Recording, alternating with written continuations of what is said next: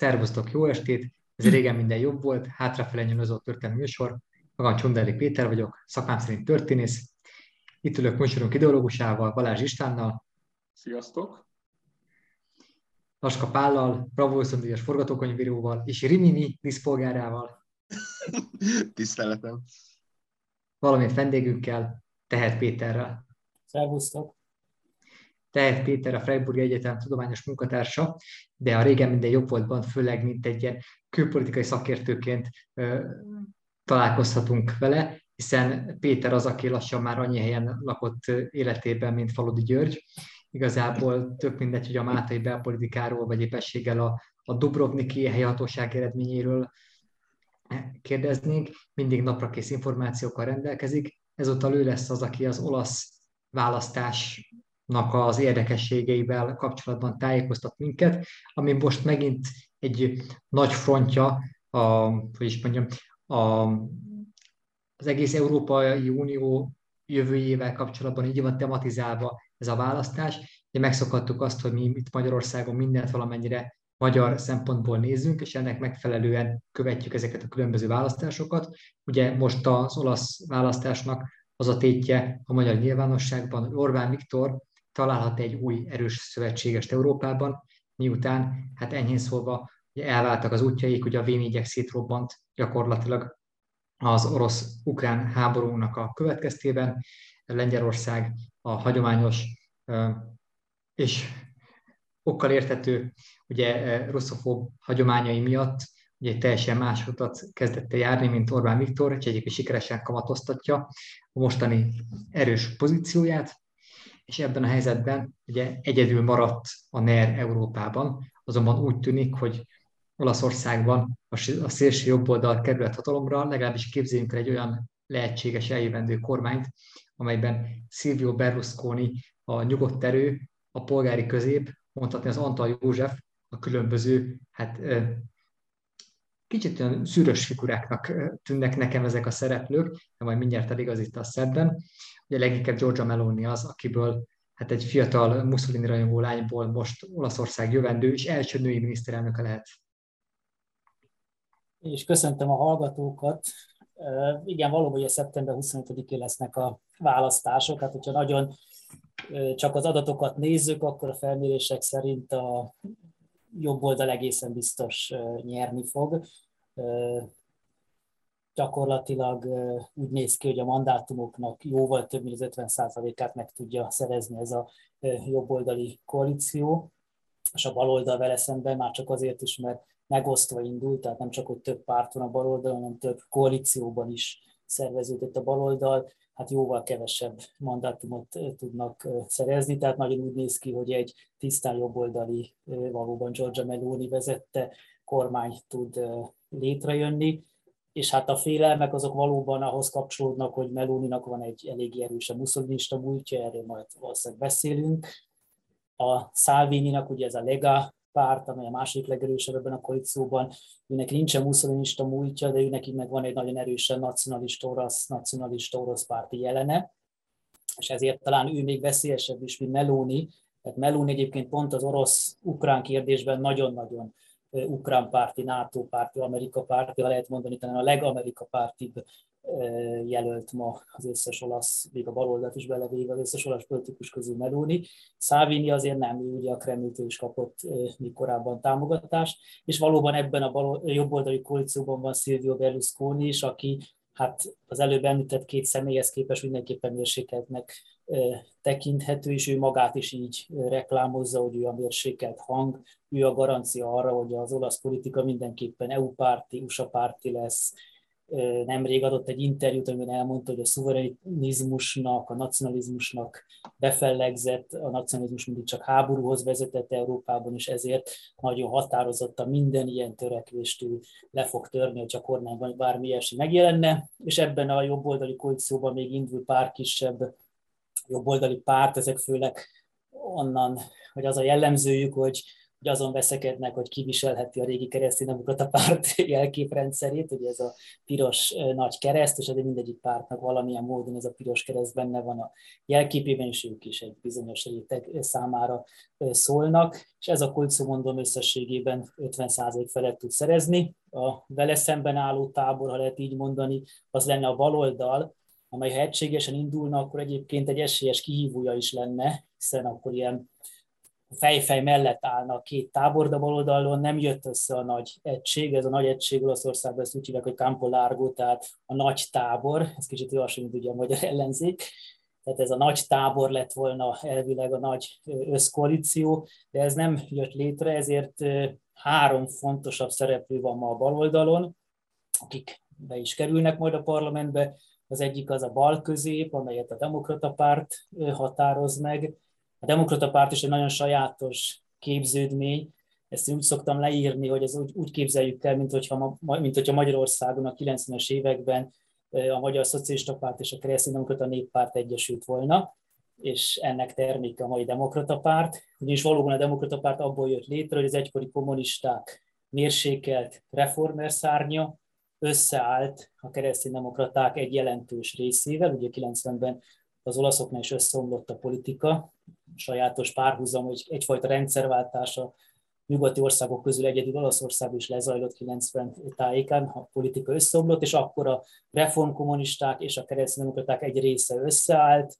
és ez ebből a sajátos keverékből jött létre a mai demokrata párt, amelyet a mai napig is nagyon erősen ez a baloldali katolikus hagyomány meghatároz, például az ő főtitkáruk Enrico Letta, az egyértelműen ez az egyház közeli a katolikus egyház szociális tanításából következően baloldali politikus, és a demokrata párt maga köré hát eléggé kisebb pártokat tudott csak összegyűjteni,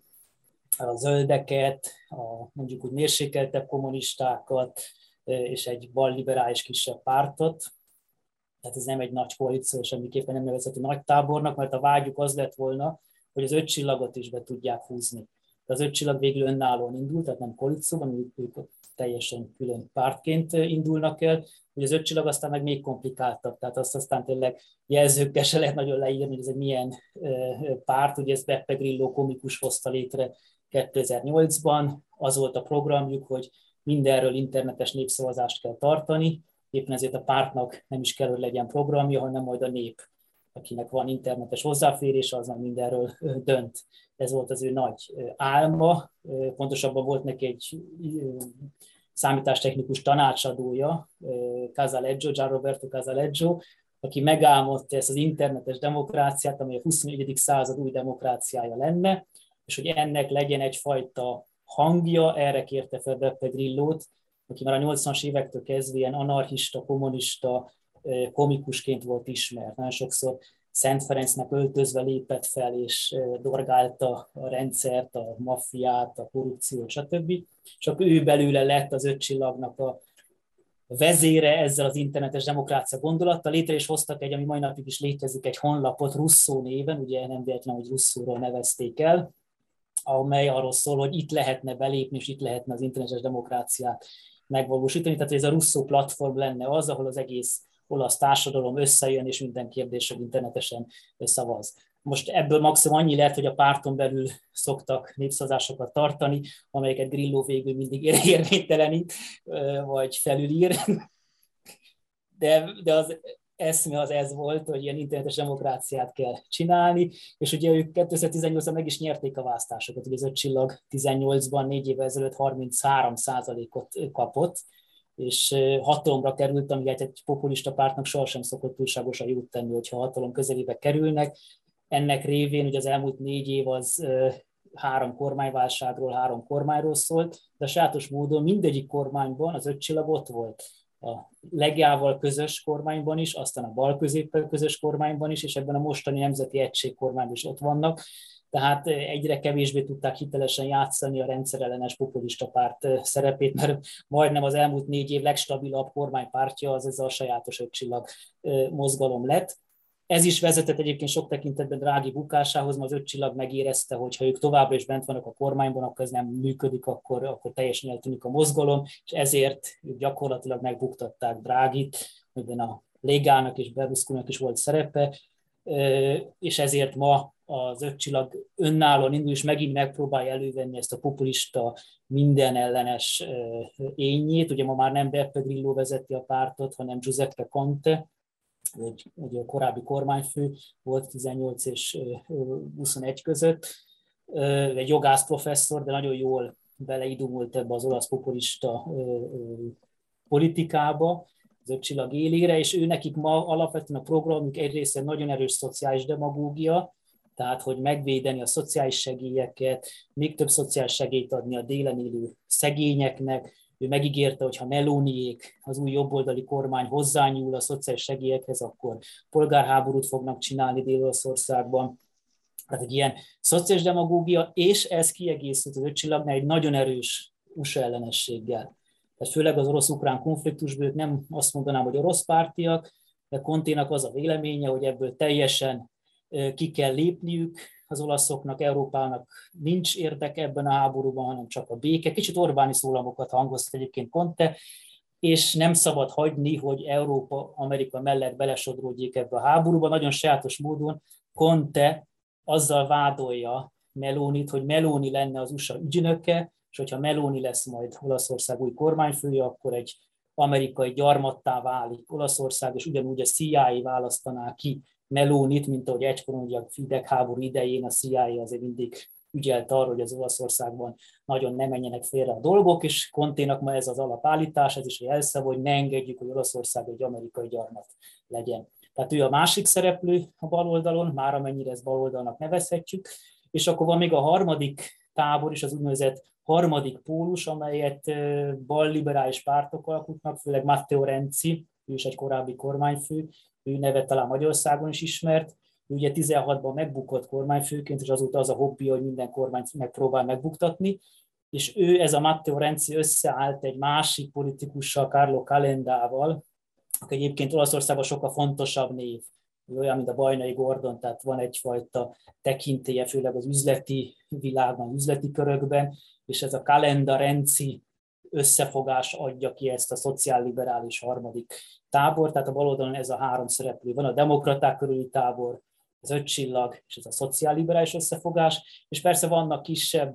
kommunista pártok is, de akik nincs sok esély bejutni. A legjelentősebb az a Népi Unió névre hallgató kommunista összefogás, amelyet a volt nápolyi polgármester vezet, és őket is egy nagyon erős amerikai ellenességüket, alapvetően a orosz pártiság is meghatároz, vagy például elindulnak a lockdown ellenesek is, ott a sztalinisták és a szélső jobboldaliak álltak össze, tehát a nagyon old school kommunista párt, a szélső jobboldalal alkot egy közös koalíciót, ennek a szenátor jelöltje például Gina Lollobrigida volt egy színésznő, Nápolyban indul el, de ezek valóban kisebb szereplők, akiknek sok esélyük nincs, és hát itt nagyon sok egyéb vicces nevű párt is indul, a kreatív űrület pártja, a német Róma és Szent Róma birodalmat visszaállítani akaró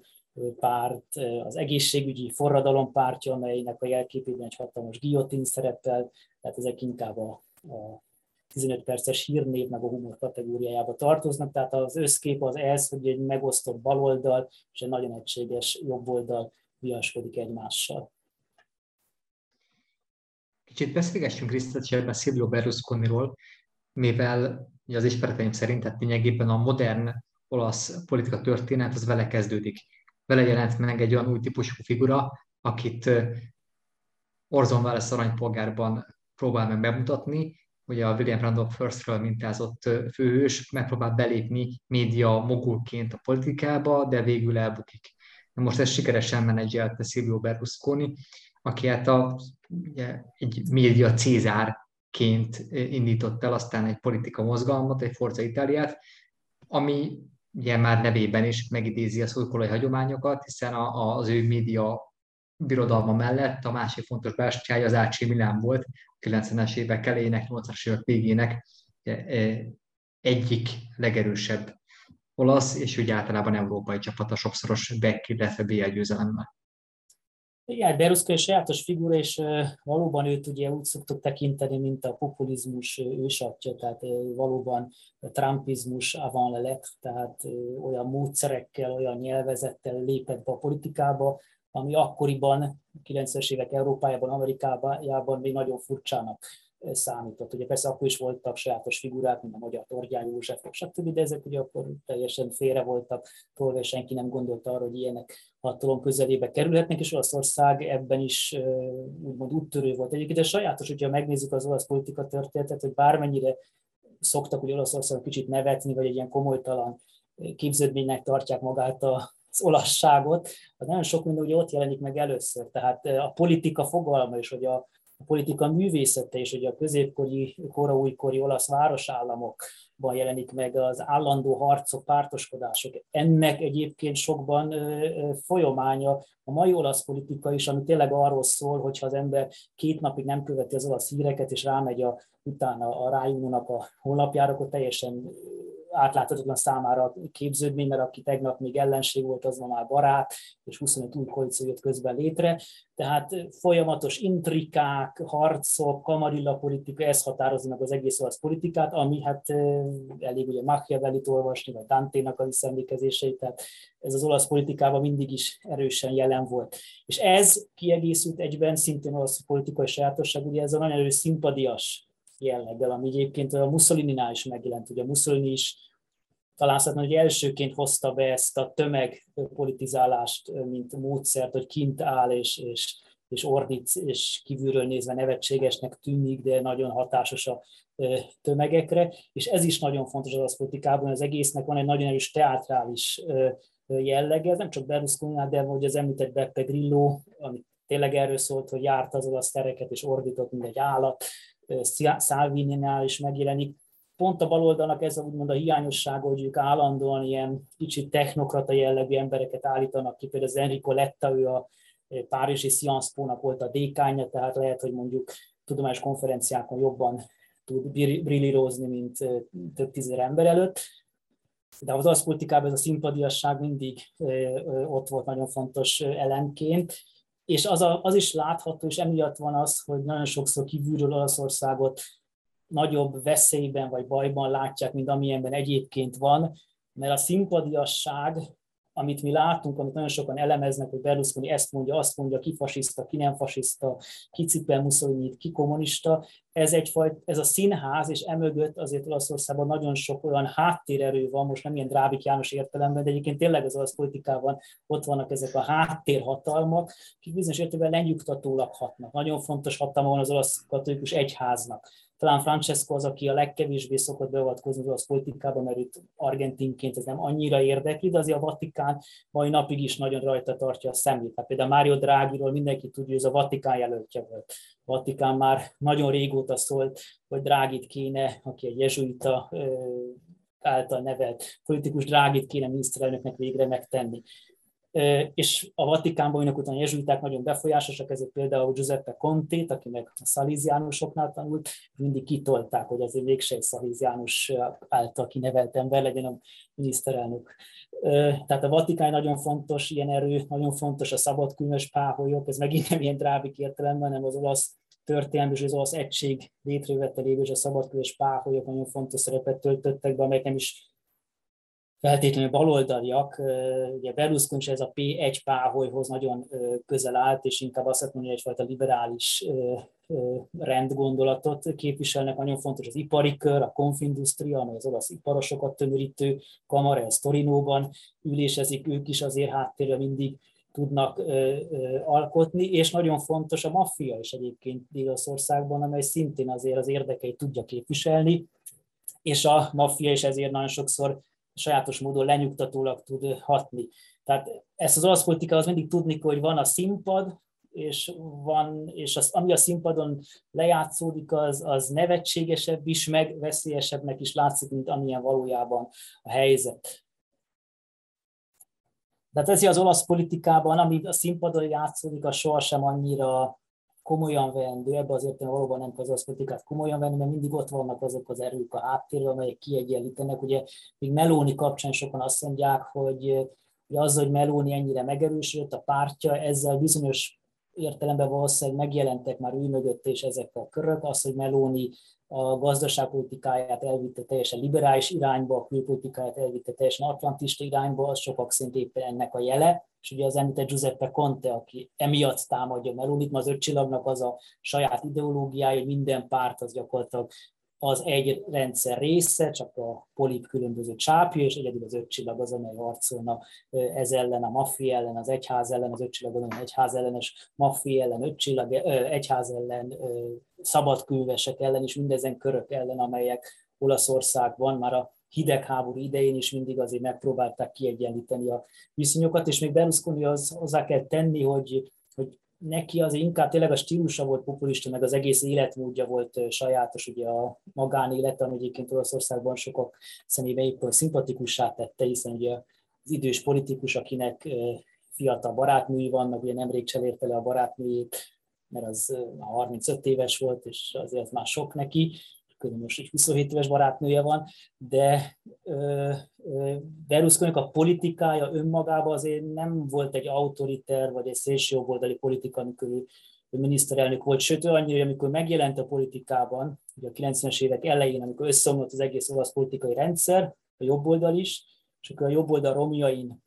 kezdte ezt a Forza Itáliát szervezni, nagyon sokan ő benne az új Bill Clinton-t, az új egy olasz demokrata pártot láttak benne, és nagyon sok progresszív, liberális értelmiség is csatlakozott hozzá, például, hogyha már ugye említve volt Cicciolina, az ő pártja, vagy az a párt, ami az ő tartozott, az a radikális párt, amely egy egyrészt nagyon libertariánus, nagyon prokapitalista, de nagyon antikarikális a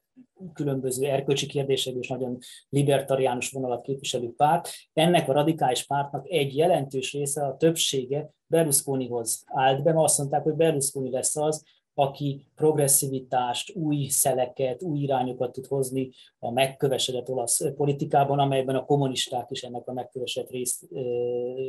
társaságnak lennének a részei. Aztán persze Berlusconi nem hozott ennyire új irányokat, de az ő kormányzati ciklusára inkább azt lehet mondani, hogy nagy kárt nem tett, de nagy eredményt se ért el, bár az olaszoknál népszerű, tehát nemrég volt egy felmérés arról, hogy az elmúlt 30 évben ki volt a legjobb miniszterelnök, és itt magasan Berlusconi vezetőt tartják a legjobbnak az elmúlt 30 évből. Mondjuk talán ez még az is hozzájárulhat, hogy ő volt az első, aki a második világháború óta kitöltötte a, a négy évet, tehát hogy ami a, a teljes ciklusát Sőt, sőt nem kitöltötte, hanem ugye utána többször is vissza tudott térni, tehát ez valóban ez hozzájárul a sikeréhez is, de ugye Berlusconi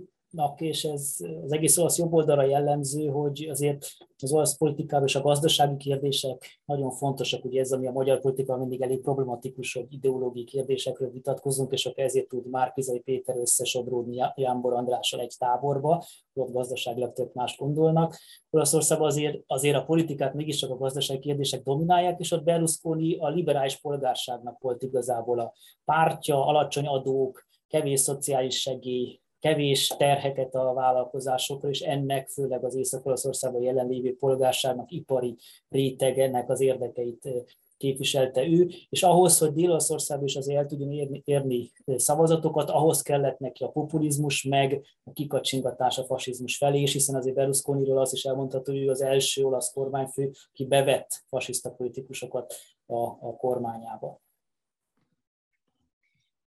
Az olasz politikában a fasiszta múlthoz és a második világháborúhoz való viszony mellett a másik fontos egy ilyen tengely, ami megosztja a különböző pártokat és politikusokat, ez az észak-déli szembenállás. Ugye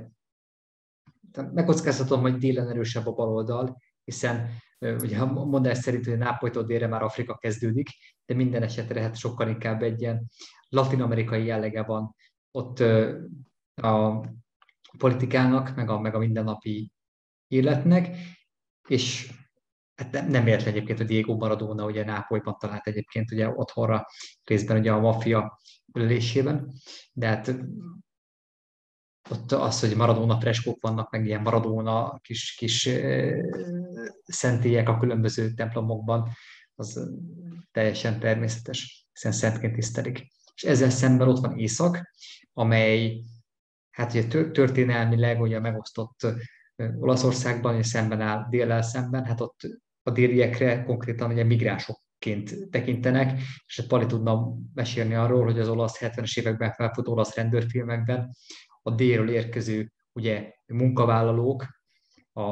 a, a migránsok, azok milyen ilyen szociális, meg ugye egyéb ugye, fenyegetést jelentenek ezekben a krimikben. Na most az északi hagyományokra, az északi történelmi múltra építi a Matteo Salvini a Lega nevű pártjával, amely hát a, a Lombard városállamoknak a, gazdag észak-olasz városállamok szövetségére vezeti vissza az identitását. Igen, ez az észak-dél ellentét, ez ma már talán kevésbé fontos, de ez valóban meghatározó volt az olasz politika, főleg a 80-as évektől, amikor a, ugye a 60-as, 70-es évek Olaszországban is az aranyévnek, aranyéveknek számítanak, amikor azért jött fel az ország, nagy építkezések voltak, azért délen is emelkedett az életszínvonal. A 80-as évekre, amikor ugye elkezdődtek a gazdasági problémák, kijöttek a különbségek az északi mentalitás, és az északi gazdagság és a déli mentalitás és szegénység között, és ugye a Liga is ekkor jön létre, 80-as években szerveződik meg, valóban a városállamok ligáira építenek, Lombardiában, Venetóban voltak különösen erősek, Umberto Bossi, ugye ő a történelmi vezér ennek a Liga mozgalomnak, és ők valóban majdnem azt mondani, hogy szeparatista pártként indultak, az volt a céljuk, hogy Észak-Olaszország, amit ők ugye Padániának neveztek el, és évente többször is kiáltották a függetlenségét. Ebből már annyi, annyi maradt, hogy minden évben azért megvan a Miss Padánia szépségválasztás, és a, a, a, ez volt az állam, amit ők ki akartak kiáltani, legalábbis autonómiát adjanak nekik, de legjobb esetben teljesen független országként, Padán köztársaságként jöjjenek létre. Az más hogy aztán Padánián belül is már voltak szeparatizmusok, a lombardiaiak értemszerűen azt mondták, hogy ők hát ezzel venetóiakkal mégse lesznek egy országban, azért ez nem járja, és, és ezért hát a Liga is egyébként úgy szerveződött, hogy ez nem egy egységes párt. Volt a lombardiai lega, a venetói lega, ezek gyűlölték egymást értelmszerűen, és országosan néha elindultak közösen. De ez, a, ez az északi szeparatista téma, ez kicsit ki, kifulladt, valószínűleg azért is, mert az észak is elkezdett szegényedni, tehát a 90-es évek végétől az Észak-Olaszországban is azért számos gazdasági probléma megjelent, tehát már nem lehetett annyira kiélezni ezt az ellentétet, Ráadásul olyan új témák jöttek, mint például a tényleges bevándorlók, amikor már a bevándorló ellenesség nem feltétlenül a nápolyakkal szemben nyilvánult meg, hanem mondjuk az afrikai bevándorlókkal szemben, és ez Szálvininak úgymond a nagy truvája, hogy ebből a légából, amely beleragadt egy kicsit ebbe a szeparatista logikába, amiből nem tudott volna kijönni, ebből csinált az elmúlt tíz évben egy összolasz nacionalista pártot, le is hagyta a Nord nevet, ugye hivatalosan Liga Nord volt a északi liga, most már csak Liga a, a nevük, és elkezdte kinyitni a pártot. Tizen, igen, 15-ben voltam Rómában,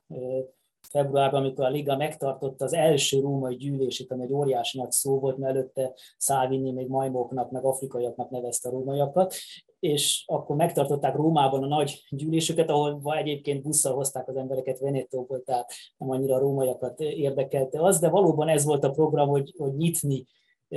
az egész Olaszország felé, délen főleg a maffia révén tudott építkezni. Tehát gyakorlatilag a mai déli, délen a mai lega az teljes mértékben a maffia pártja,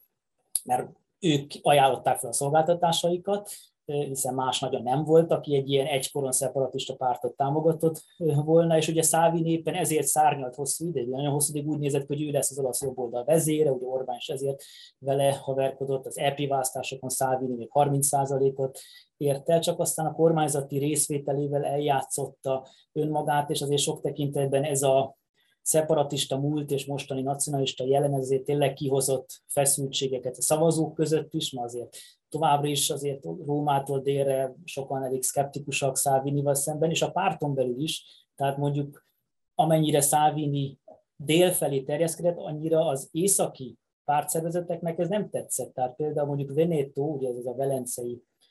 régió, ahol a Lega az tényleg majdnem ilyen állampártként uralkodik, tehát Lukazája az régió elnök, ilyen dózséken székel ott, és ha rossz eredménye van, akkor csak 80%-ot ér el a választásokon. Ő kifejezetten kritizálja Szálvinit, és majdnem megpendítette, hogy akkor ők majd leszakadnak és csinálnak végre egy igazi szeparatista pártot, mert ez nem járja, hogy ők nekik a legában itt mindenféle nápolyakkal, meg palermójakkal kell közösen ülniük. Tehát a Liga nem tudta ezt teljesen feloldani, ezt az ellentétet, most már valóban azt lehet mondani, hogy valószínűleg a mostani választásoknál azért már fognak délen is szavazatokat kapni. Szávini büszke mondta azt, hogy ha minden jól megy, akkor lehet, hogy már Sziciliában is kétszámjegyű lesz az eredményük, tehát 10% fölött, de nem sikerült Szávininak a ligából egy összolasz pártot csinálni teljes mértékben, ez jobban sikerült Melóninak, és ez az észak-dél konfliktus is azért ma már kevesebb kisebb szerepet játszik az olasz politikában. Hozzá kell tenni, hogy ez nem feltétlenül jobb és baloldal ellentét, mert délen például mondjuk a baloldalnak a két ős hazája, ahol, ahol kirobbanthatatlanul ott vannak, az ugye Emilia Románia tartomány, ugye Bolonya, ugye az a Vörös Róma, Bolonyát 45 óta kommunista polgármester irányítja, megszakítatlanul, és a másik meg Toszkána, ugye a Vörös Toszkána ott is alakult meg, hiszem 21-ben az olasz kommunista párt, és se Emilia Románia, se Toszkana nem dél-olasz tartományok. Tehát Dél-Olaszországban a baloldal addig volt erős, ameddig a baloldalnak csak ilyen szociális követelései voltak, de mondjuk a baloldal identitáspolitikát, vagy progresszivizmust azért olyan nagyon nem kedvelik Dél-Olaszországban, mert ott azért az egyháznak is még mindig nagyobb a szerepe. Nem véletlen, hogy mondjuk amikor fölmerült a mostani parlamenti ciklusban, hogy a homofóbiát jobban kéne büntetni büntető törvénykönyvileg, akkor az összes délasz baloldali politikus jelezte, hogy na erről szó sem lehet. Tehát ők ilyenben nem fognak belemenni, hogy itt a homofóbiát betiltsák. Tehát ez inkább egy kulturális ellentét. Sok tekintetben azt lehet mondani, hogy már a baloldal, a tipikus baloldali szavazó az már az észak-olasz városok tanult rétege. Tehát mondjuk az a Milánó, amely hosszú ideig Berlusconi városa volt, és ugye a, a quintessenciája volt az olasz jobboldali polgárságnak és gazdasági életnek, az már a legstabilabb bázis a baloldalnak. Milánóban stabilan baloldali progresszív zöld kormány van, és azt mondani, talán az olaszok azt szokták mondani, hogy Milánó az egyetlen európai város Olaszországban. Tehát ez az ellentét ezért csökken, ahol ez megvan, az az, hogy az öt csillag mozgalom, az valóban Dél-Olaszországban nagyon erős, épp a szegénység kérdése miatt. Ráadásul az öt csillag mozgalom elérte azt, hogy bevezettek egy ilyen általános szociális segélyt azoknak, akik tartósan munkanélküliek, vagy nagyon alacsony a fizetésük. Ez vicces volt, mert amikor 18-an megígérték, hogy ezt bevezetik, akkor emberek leszavaztak rájuk Dél-Olaszországban, és rögtön a szavazó helységből mentek is a polgármester hivatal, hogy akkor kérik az 500 eurót, ők leszavaztak az öt mozgalomra. Mondták, hogy ez nem ilyen egyszerűen megy, de ezt én is, hogy ezt bevezették, és ez sokaknál azon az dél részeken, ahol az átlagfizetés akár ilyen 5, 5 és 800 euró között van, tehát ilyen majdnem azt mondom, hogy magyarországi színvonalak uralkodnak fizetési szinten, Nápolytól délre, ott ez egy nagyon komoly szempont, és az öt csillag tudja inkább ezeket a rétegeket megszólítani, valamint, hogyha Melónit is belevesszük, Melóni pedig inkább a délasz közegből jön. Tehát neki ő egy római külvárosi lány, tehát Róma egyik külvárosában született, nagyon ezt a római külvárosi nyelvezetet is beszéli a kiejtésében, és maga a fasiszta mozgalom is hagyományosan Dél-Olaszországban volt erős tehát Nápolyban hosszú ideig fasiszta, aztán meg monarchista polgármester volt, ugye, mert Dél-Olaszországban megvan ez a narratíva is, hogy őket igazából Észak-Olaszország gyarmatosította, és ők kérik vissza a Bourbon uralmat, mert akkor voltak a saját uraik. Ez az egész, Észak, ez az egész olasz egység arról szólt, hogy őket a szavolyaiak gyarmatosították. Ugye ez tény való nagyon sok harc volt, tehát a dél közül nagyon sokan Garibaldék ellen harcoltak, és pont az öt csillag mozgalom követeli is, hogy ezeket a burbonistákat rehabilitálják, és állítsák vissza a burbonista tábornokok szobrait. Tehát ez inkább egy ilyen kulturális és történelmi ellentét, ami ma észak és dél között van, nem teljesen feleltethető meg a bal-jobb ellentéttel. És ami a, ami a baloldalt illeti, nekem lenne egy olyan kérdés, hogy ugye a 70-es években volt egy nagyon erőteljes szélső baloldali hullám, ugye, ami végig süpört az olasz, olasz társadalmon, különböző terrorszervezetek jelentek meg, merényletek. És hogy ez mennyire terhes például a mai baloldalak, tehát mennyire hordozzák teherként ezt a, ezt a pár sötét évet, vagy, vagy van-e valamilyen formában egy túlélése ezeknek a mozgalmaknak, vagy pedig a baloldal azt mondja, hogy egy teljes elzárkózás ettől a korszaktól. Tehát mert azt tudjuk, hogy a jobb oldala és a Mussolini féle örökség az össze tud kapcsolódni. Tehát ezzel a korszakkal a baloldal mennyire tud összekapcsolódni, a mai baloldal? Azt mondom, hogy semennyire, ugyanis ez azzal függ össze, hogy Olaszországban sincs igazából nyugat-európai értelembe vett baloldal. Tehát amikor ugye Magyarországon szoktunk arról beszélgetni, hogy nincs nyugat-európai értelembe vett baloldal, akkor ez Olaszországra is igaz, hiszen amit mondtam, a demokrata párt az egy ilyen reform, liberálissá vált reformkommunisták és kereszténydemokraták szövetsége, és ez számítana Olaszországban a baloldalnak. A kommunista párt teljesen eltűnt, csak mindenféle kis törpepártként létezik tovább, de eközben a kommunizmustól való félelem mégis meghatározó az olasz társadalomban. Tehát például Berlusconi 30 éve úgy kampányol, hogy ő minden választási kampányában megígérő legyőzi a kommunistákat, akik nem léteznek. De minek után a hidegháború időszakában valóban ez a kommunista veszély Olaszországban, hogy essé vagy ki hogyan nézi, ez a leginkább fennállt a nyugat-európai országok közül, ezért különösképpen a olasz társadalomban nagyon erős a kisvállalkozói réteg, a kisboltosok, a cipőboltosok, a fagylaltosok, az éttermesek, és ez a kisvállalkozói réteg, ez értelmszerűen a mai napig retteg, vagy akár családilag megkapta ezt a rettegést, hogy jönnek a kommunisták és elveszik a kis cipőboltunkat, és ezekre tud nagyon jól hatni az antikommunizmus, és éppen ezért olyan párt Olaszországban, amely nyíltan fölvállalna bármiféle szimpátiát a kommunizmussal, nincsen. Persze vannak kisebb szubkultúrák városokban, meg kicsi baloldali pártok, akik inkább a szociális kérdésben szélsőbalosok, de hogy ők egyértelműen a vörös brigádok, a bármiféle szimpátiát mutatnának, azt nem mernék, mert az olasz társadalomban óriási elutasításra találna, és amit mondom, Olaszországban a baloldal sokkal inkább egy liberális oldal, és nem egy hagyományosan szociáldemokrata, pláne kommunista tábor, és ők maguk is harcolnak. Tehát igazából az olasz baloldalt ugyanaz az önmarcangolás határozza meg, mint az MSZP-t a 90-es évektől kezdve, hogy jaj, a piros színt se használjuk, inkább legyen más színünk, meg ne is mondjuk magunkat baloldalinak, mert, mert és a kommunizmus meg aztán pláne ne nevezzük pozitívnak, mert, mert, mert elbuktunk, és jobb, hogyha az emberek nem is olyan emlékeznek, hogy bármikor közünk volt a, a kommunistákhoz. De persze történelmileg van ennek feldolgozás, és ebben a kérdésben sok új információ jön elő, például, hogy a akkoriban szélső baloldaliként ismert terrortámadások mögött sokszor szélső jobboldaliak és a titkos rendőrség állt, mert voltak olyan tervek is a 60-as, 70-es években, hogyha a kommunisták nagyon megerősödnek, akkor egy Pinocheti fordulatra lehetne szükség Olaszországban, tehát hogy egy katonai jobboldali diktatúra jöjjön Amerika támogatásával, és hogy ehhez megteremtsék a társadalmi támogatottságot, elvárást. Voltak ilyen tervek, hogy fék baloldali robbantásokat kell csinálni. Ettől persze a baloldal is csinált önmagától is robbantásokat, tehát nem mindegyiket a szélső oldal követte el, de Olaszországban nagyon elutasított. Ugye Antonio Negri, vagy Tony Negri, ismert filozófus, ugye ő volt az, aki a vörös brigádokat nagyon támogatta, és ő aztán Franciaországba menekült, és hosszú időig Olaszországban nem is térhetett vissza, és még a baloldali értelmiség is úgy volt vele, hogy hát jobb is, hogyha Tony Negri nem jön vissza.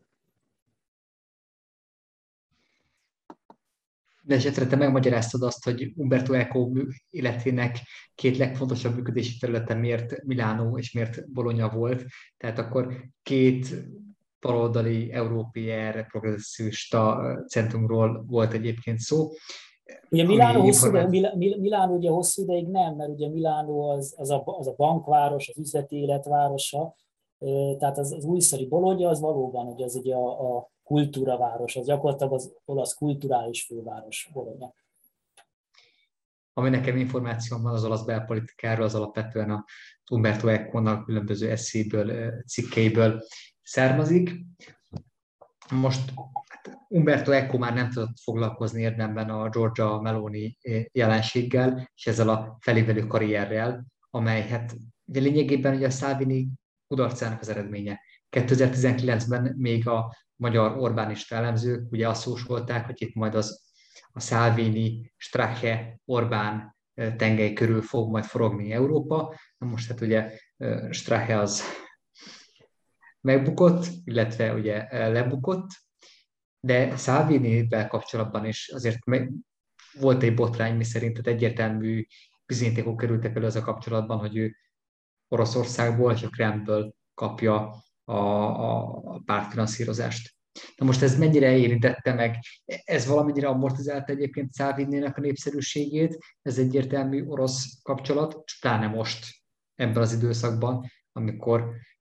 sokkal nagyobb a jelentősége bármiféle moszkvai kapcsolatnak, mint korábban, vagy nem ez érintette meg, hanem pusztán csak arról volt, hogy populistaként neki kormányzati szerepben kellett vállalnia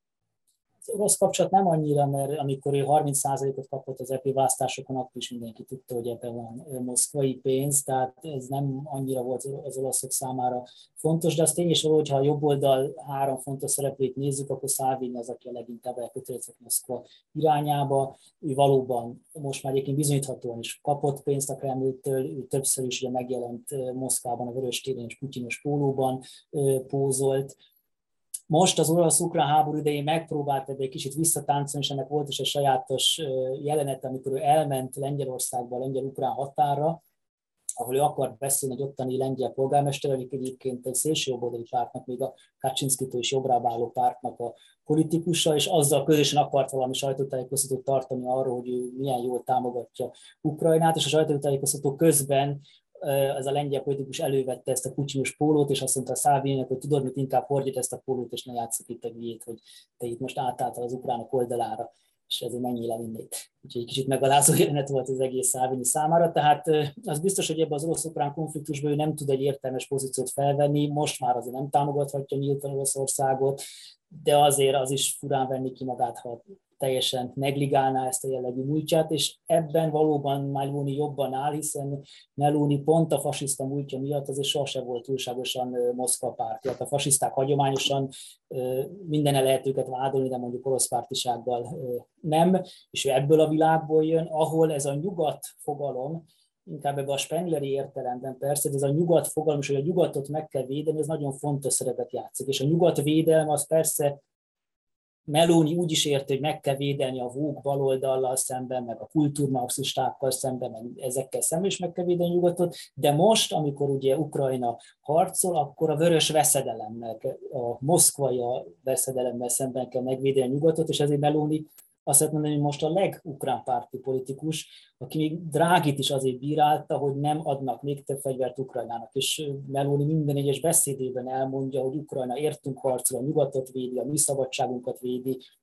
és, és nagyon egyértelműen NATO párt. Tehát azt lehet mondani, hogy inkább NATO párt, mint EU párt. Az EU-ban ő biztos, hogy nem fog federalista terveket támogatni, de a NATO-nak és az USA-val való szövetségnek teljes mértékben pártolója, és ez Berlusconiról is elmondható. Szávini valóban eljátszotta magát, és én azt is mondanám, hogy Szávini egyébként nem egy nagyon okos ember, de kicsit egy ráhelyelegű karakter. Tehát nem, ő kicsit furcsa is volt, amikor ennyire fel tudott jönni, ez mindig ott volt a pakliban, hogy ő ezt nem fel tudni tartani, mert ő nem egy nagyon értelmes figura. Meloni egy értelmesebb, ő azért tanult ember, több nyelven is beszél, ugye Szávi is beszél semmilyen nyelven, tehát Meloni egy értelmesebb, aki ügyesebben is építette fel a pártját, fokozatosan tudta növelni, és ő ennek révén hitelesebben is tudja ezt a mérsékelt szerepet vinni, aminek révén ez a neofasiszta párt mára inkább azt mondom, hogy inkább posztfasisztává változott, másrészt pedig most már Észak-Olaszországban is nagyon erős. A Meloni korábban nem voltak ott nagyon erősek, most már úgy néz ki, hogy Venetóban vagy Lombardiában is ők lesznek a legerősebb párt, és nem a Lega vagy Berlusconi. Tehát Meloni ügyesebben tudta a jobb oldalt átvenni, Szávini túl gyors volt, túl harsány volt. Meloni nem is annyira harsány mint, mint mint mondjuk Salvini. Most ha megnézzük mondjuk a Meloni programját és az ő nézeteit, és mondjuk Orbánét és a, a Fideszét, akkor jó, láthatók közös értékeket. De Olaszország és Magyarország különböző súlya és európai pozíciója miatt a közösen valott értékekből azért más és más politika következik. Tehát, hogyha megnézzük mondjuk a éppenséggel mondjuk a külpolitikát, ugye azt láthatjuk, hogy Ugye Meloni az ugye USA párti és NATO párti, és az ukránokat támogatja határozottan ebben a háborúban. Akkor, ha megnézzük mondjuk a, a migrációs problémát, ahogy ezt ugye sikeresen tematizálták, akkor megint csak azt láthatjuk, hogy a, a, a menekült kvótának ugye nagy támogatója Olaszország is. Tehát az, hogy a különböző menekülteket az osszák szét a különböző európai országokban, amit ugye Magyarország egyébként nem támogat. Tehát, hogy a különböző, tehát ha ténylegesen a politikai programot megnézzük, vagy az egyes aktuális politikai kérdésekben elfoglalt álláspontokat nézzük, akkor azért Orbán és Giorgia Meloni között azért kevés közös van. És ez megint egy újabb példája lehetne annak, hogy a, az oly régóta várt ugye nacionalista internacionálé egyszerűen nem jöhet létre, hiszen ez egy oximoron. Való, valóban nem tud létrejönni, ugye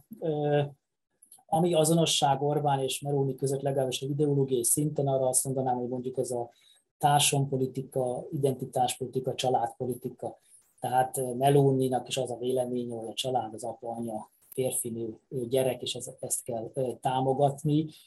Ugye van is neki a híres beszéd, ahol elmondja, hogy Georgia vagyok, nő vagyok, anya vagyok, keresztény vagyok. Aztán meg is lett reppesítve ez a szám, ezt ordítja. Tehát ebben valóban van, de még itt is érdekes módon a Fidesz egyébként ez megint megmutatkozik, hogy külpolitikai egyébként mennyi, mennyire analfabéták, hogy ők nagyon hosszú időt túlságosan Szávinira tettek, még ebben a családpolitikai kérdésben is ugye Novák Katalin mindig Szávinihoz ment el, és a Veronai konferencián is Szávinivel elkezett,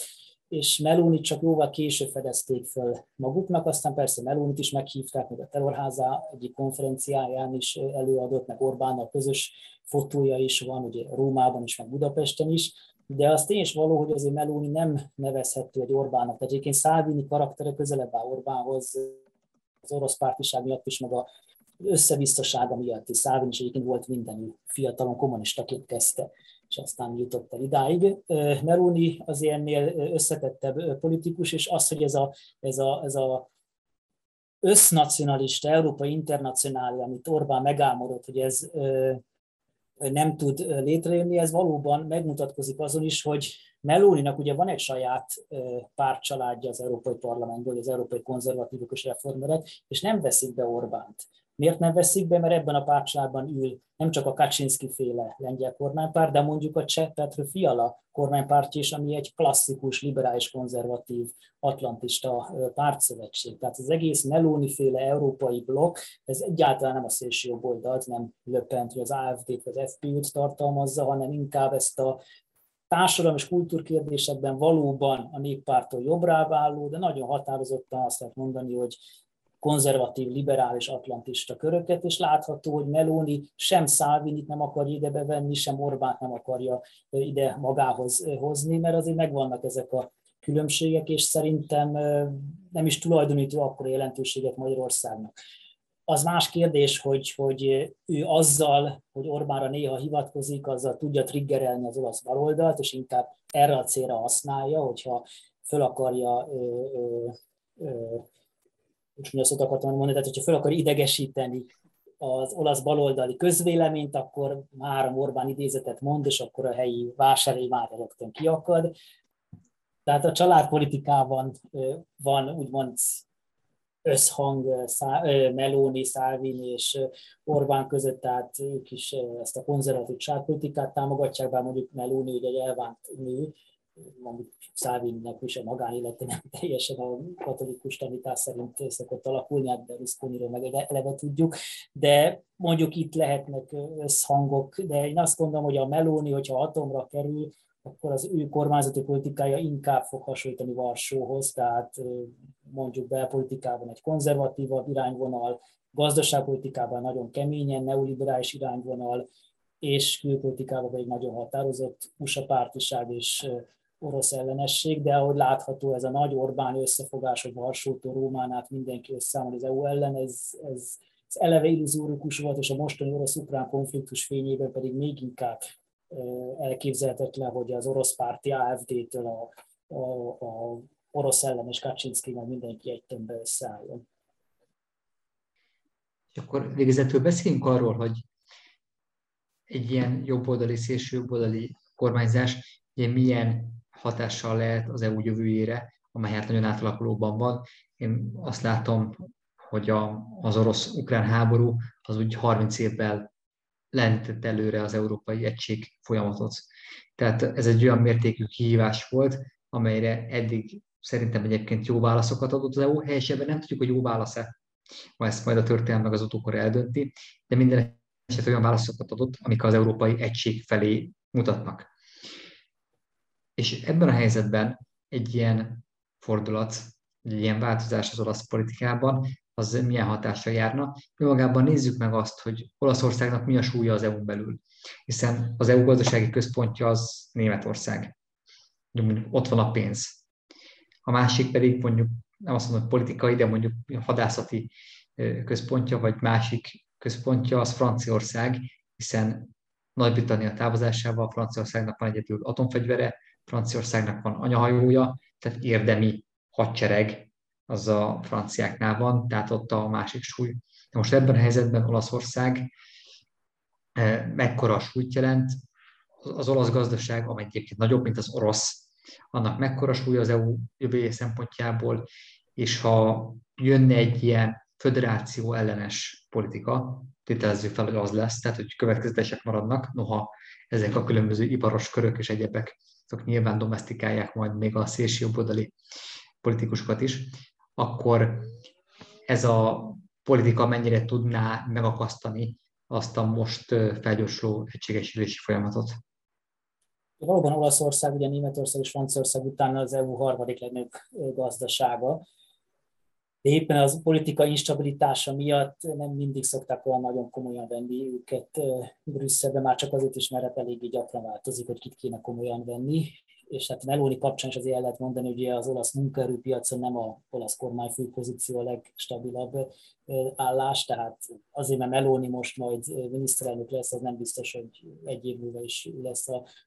miniszterelnök tehát ezért sok minden változhat. Olaszországban mindig, amikor előlép egy olyan politikus, akit éppen ezek a háttérerők szeretnek előhozni, akár ilyen volt ugye Drági, vagy korábban volt ugye Mario Monti nevezeti közgazdász professzor miniszterelnök, akkor mindig megnő a súlyuk az európai térfélen. Most Drági alatt is egyébként látható volt, hogy Drági nagyon fontos szerepet vitt, főleg Merkel eltűnése után, és a Scholz még nem találta meg egészen a helyét az európai politikában. Majdnem azt lehet mondani, hogy a Párizs-Róma tengely fontosabb volt, és Drági egyébként federalista volt, Franciaországban nagyon jól szót értett, tehát az elmúlt időszak tényleg egy Berlin Párizs, Róma hármasról szólt, hogy ezek határozzák meg. Melónival szemben valóban nagyon sok az ellenérzés, ahogy mondtam, talán még több is, mint ami megalapozott lenne, meg kívülről, mondjuk például a német sajtóban mint fasiszta veszedelem írnak róla, ami azért túlzás, mert a múltja valóban fasiszta, a társadalompolitikája valóban konzervatív, de nem gondolom, hogy például autoriter útra készülne. Csak egy példa, hogy fölmerült, hogy esetleg lehetne Olaszországban egy új alkotmány, vagy valamit módosítani rajta, mert Berlusconi bedobta, hogy a nép közvetlenül válaszza az államfőt, hát ő konkrétan önmagára gondol ilyenkor,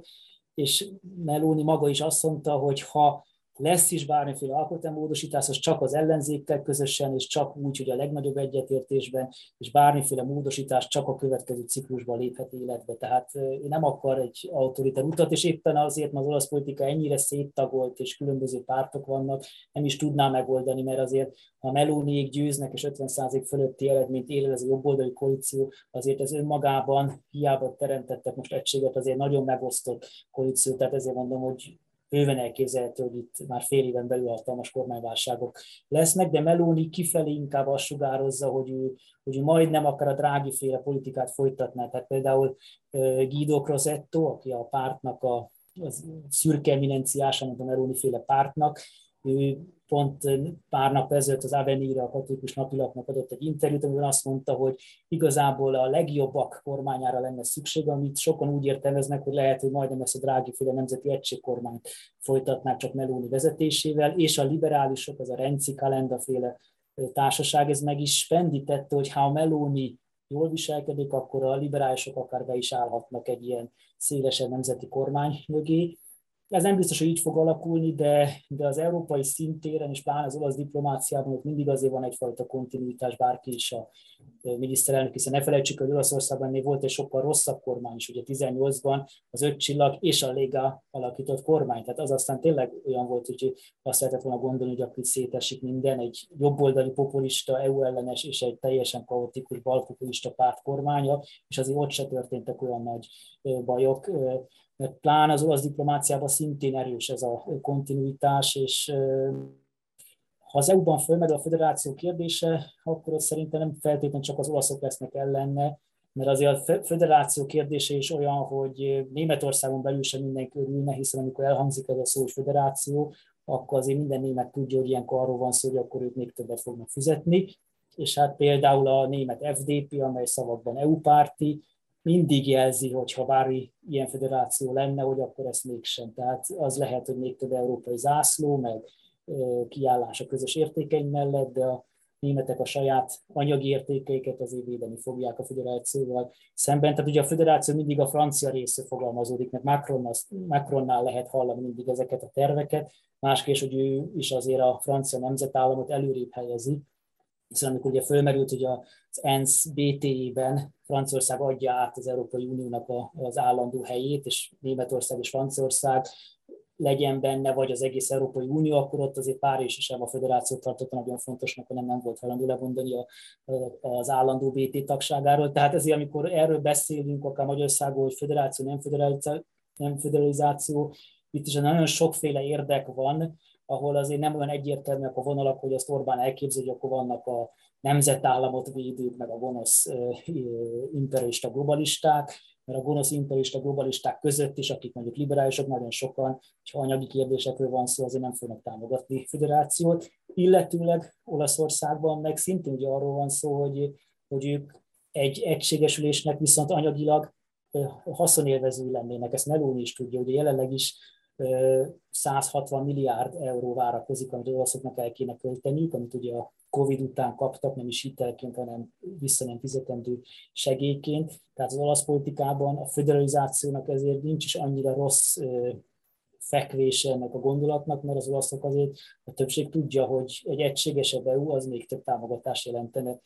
számukra, és szerintem inkább, ahogy te is mondtad, a az Európai Unió egysége most ebben az orosz-ukrán konfliktusban fogalmazódik meg, ezért szerintem a viták inkább az Oroszországgal való viszonyban jelenhetnek meg, és ebben a törésvonalban meg Meloni egész egyértelműen a másik táborban van, mint Orbán. Ugye, szokás mondani, hogy ember biztosan nem fogad, azért mégis arra kérnélek téged, hogy ahogy korábban a német és aztán a német parlamenti, meg majd a francia elnökválasztás kapcsán is ugye megjósoltad a végeredményt, hogy azért most is a rendkedvéért mondd meg, hogy milyen eredményre számítasz. Azt szerintem itt egyszerű, mint a németeknél volt, tehát az, hogy a jobb oldal nyerni fog, az egészen biztos, és pont amiatt, amit mondtam, hogy a jobb oldal egységesen indul, a bal oldal megosztottan, ezért még nagyobb többsége számíthatnak, mert az olasz választási rendszer is olyan, mint a magyar, hogy a mandátumok egy részét egyéni körzetekbe osztják ki, tehát a, aki az első, az mindent visz. Tehát nagyon nagy meglepetés lenne, hogyha nem a jobb oldal győzne, és most már az is nagy meglepetés lenne, hogyha ennek révén nem Meloni lenne a miniszterelnök. Na, ha egy ideig mindig lebegtették egyesek, hogyha a jobb oldal győz, és nem biztos, hogy Meloni lesz a miniszterelnök, még Salvini is ezt mindig elmondta, hogy hát ez még nem eldöntött, hogy ki lesz a miniszterelnök, de most már egyre határozottabban azért a jobb oldal egységesen azt mondja, hogy ha ők győznek, és ráadásul Meloni pártja szerzi a legtöbb szavazatot, akkor Meloni kell, hogy legyen a pozíció, annyira, hogy Tajani, ugye, aki a Berlusconi embere, az Európai Parlament volt elnöke volt, egykori elnöke volt, ő, ő azt mondta, hogy ha nem Meloni a miniszterelnök, tehát mondjuk a baloldal, vagy éppen ezek a háttérhatalmak valamilyen módon megakadályoznák Melónit, akkor az egy pucs kísérlet lenne, a demokrácia ellen ezt nem lehet elfogadni. Tehát én szerintem az, hogy a jobb oldal győz és Meloni miniszterelnök lesz, az, az egy nagy valószínűséggel kijelenthető. Az kérdéses, hogy a koalíció mennyire stabil, és hogy a koalícióban esetleg a liberálisok állnak, amely aztán még inkább sikerni a politikai irányvonalat. Köszönjük szépen Tehet Péternek, hogy ezúttal az olasz belpolitikában igazított el minket. Laska Pál, Balázs István és Csundali Péter beszélgettünk a nem sokára elkövetkező olasz választásokról. Ezóta régen minden jobb volt. Sziasztok! Sziasztok!